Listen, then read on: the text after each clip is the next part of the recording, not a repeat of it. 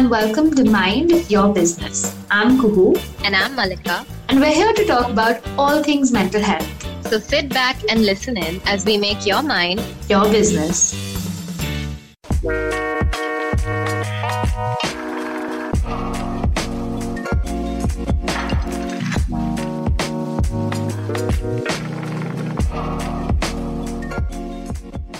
Hello, hello everyone. Welcome back to episode 3 of Mind Your Business, a podcast that prioritizes your mind.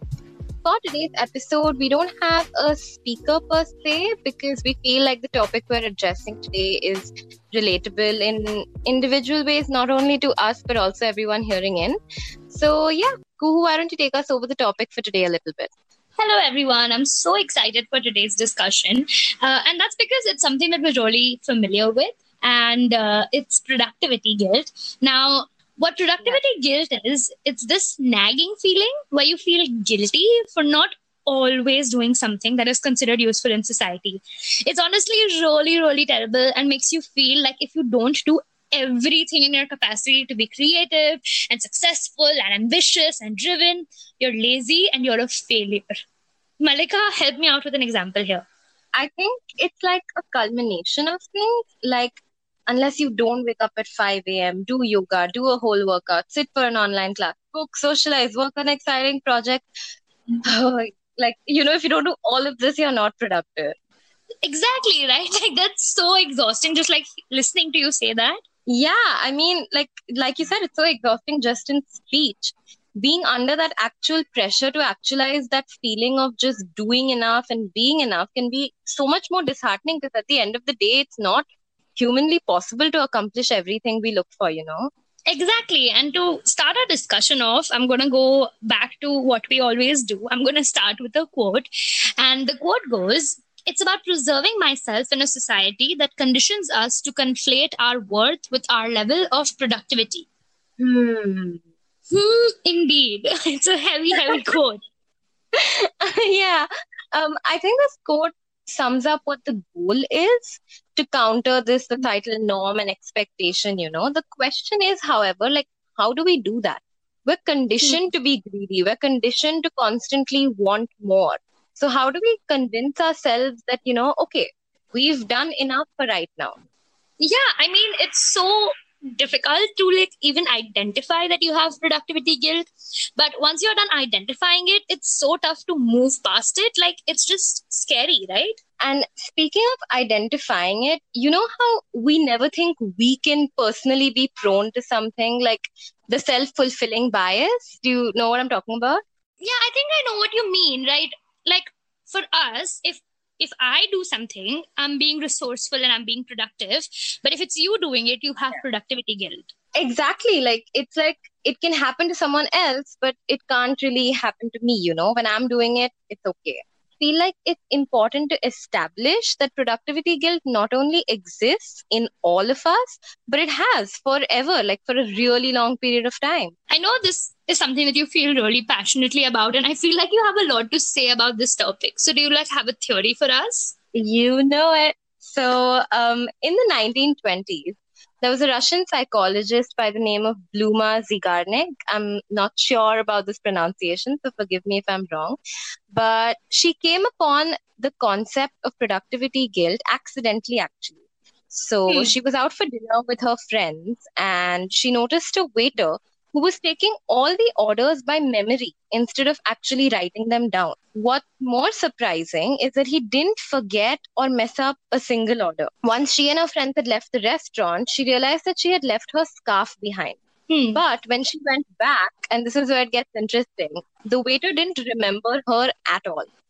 The waiter explained himself by stating that he only remembered people until he took their orders and once the orders were sent out, then immediately he let them slip from his short term memory. Are you kidding me? That sounds like the greatest superpower, but also the greatest curse ever. Yeah, right? It's like some weird uh, waiter Ghajini kind of situation going on. I'm not sure. But uh, yeah, the Zeigarnik effect essentially reveals that our brain's learning resources are occupied by unfinished tasks. So it's always kind of looking for more things to do the minute one thing is over. and that's the first thing that comes in our head like it's right in the front so do you hmm. mean that by like constantly highlighting all of the things we have left to do and keeping it at the forefront of our mind, we don't give ourselves enough space uh, to process the productivity we've already achieved? Like we have a constant and endless mentality of okay, watch now, watch now? Because it's at this, it's like at the center of our mind, but we've achieved so much and that's not something we're processing. Is that what you mean? Yeah, exactly. That's really interesting. I've never thought about it that way, but you know, even if you put a theory to it and now that you know that this exists how do you counter it? Especially at a time like this when we're all stuck at home and all we can do is be productive in the conventional sense what do you do?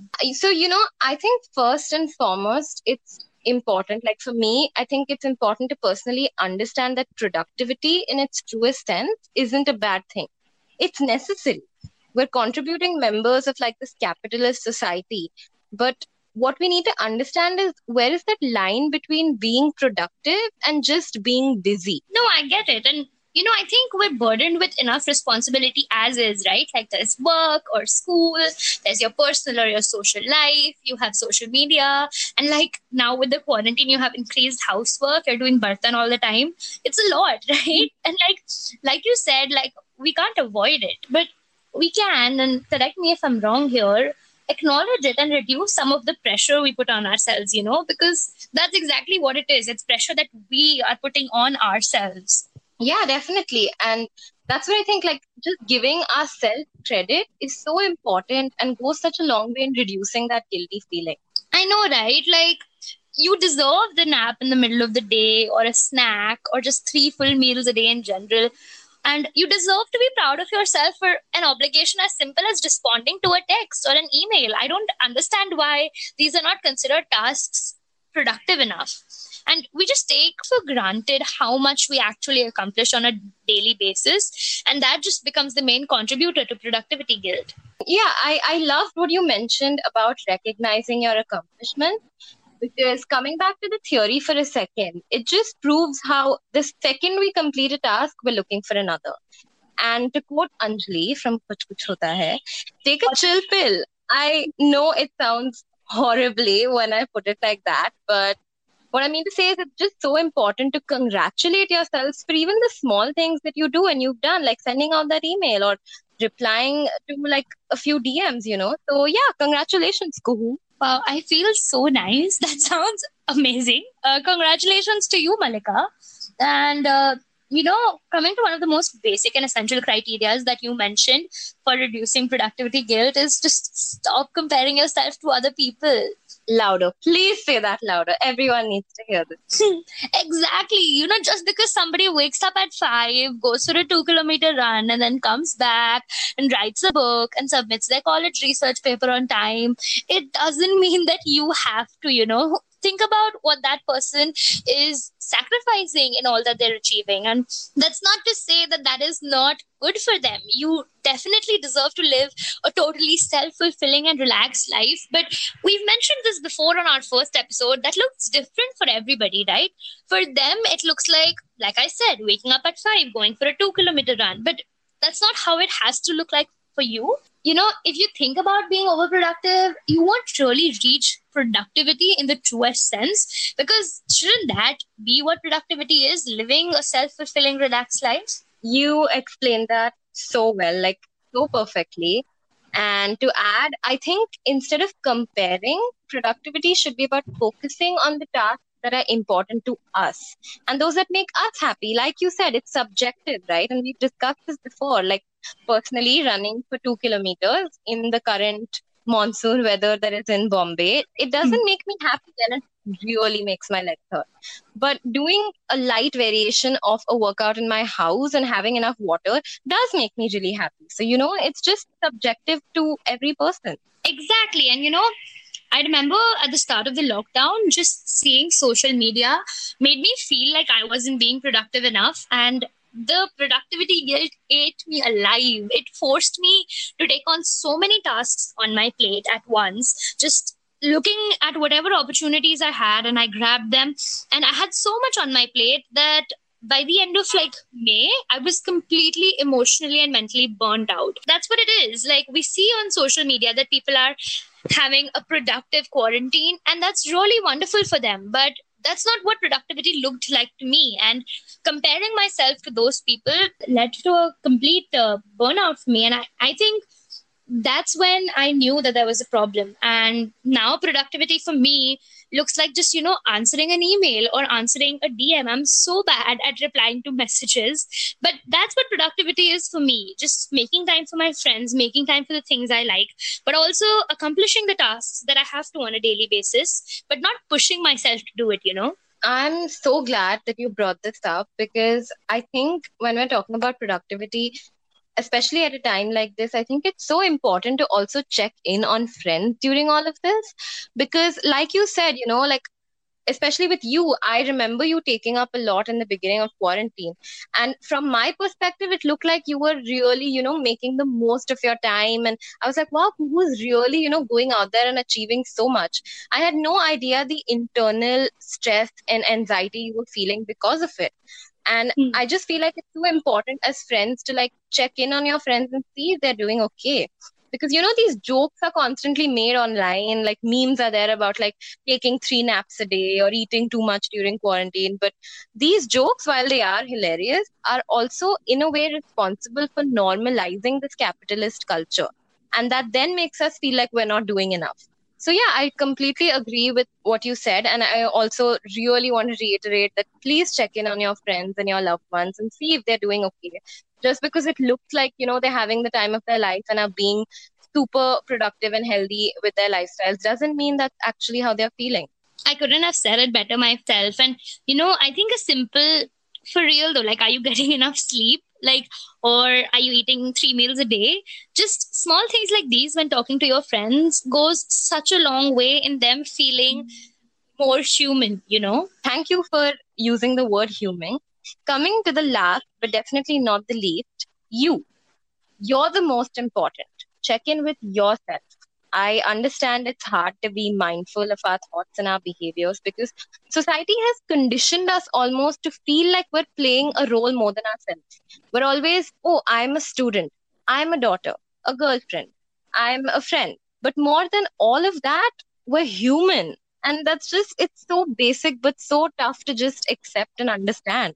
Hmm. Exactly right. And, you know, it will take so much time, but it's small changes like these that end up changing an entire cultural pattern. And it has to begin with you. There will always be assignments and projects and commitments, but in completing them, you absolutely cannot take your health, whether that be physical, mental, or emotional, for granted. And, you know, I think we can essentially boil this down to a few questions. And uh, the questions are Do you think people will do better and more than me. Yes. Okay. Do you think the world will wait or slow down for me? No. And that's okay, right? Like, it's my responsibility to do my best to try and make the world less overwhelming for myself. The world is not going to slow down, but I can change the way I'm perceiving the world and the space that I take in the world. And that is what's going to help me be productive but more than that be happy with myself and take care of my health. You know i deserve to not be doing something all the time. I understand we live in a society where being productive is a necessity but at the core of the matter it's to do what you can and like you said acknowledge your existence as a human being completely agree with you on that one, Kuhu. I think as we come to concluding today, we've established that productivity and happiness is subjective.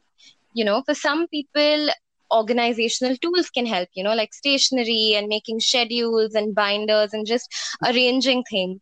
For other people, like we spoke about today, a little bit of self reflection, a little bit of, you know, just accepting that you are human and it's okay for certain things to happen and you not to accomplish everything at one time and talking to friends in another, like you said. So, yeah, I think that's where we've come to by the end of today. Yeah, and you know, I'd like to end today's discussion with another quote. Actually, I think we're a little obsessed with quotes, uh, but it goes Life is unpredictable, and we never know what tomorrow will bring. Make sure to schedule in the things that matter to you, whether that is Sunday brunch with your family, bedtime with your kids, drinks with friends, hiking, traveling, cooking, etc. Says Shoshe. When you get to the point in your life where you feel like you're running out of time, you won't be congratulating yourself on all the tasks you crossed off your to do list. You'll be thinking back on the memories you created and the times you shared with the people you care about. Those are priceless. Woohoo! I love that. I really love that.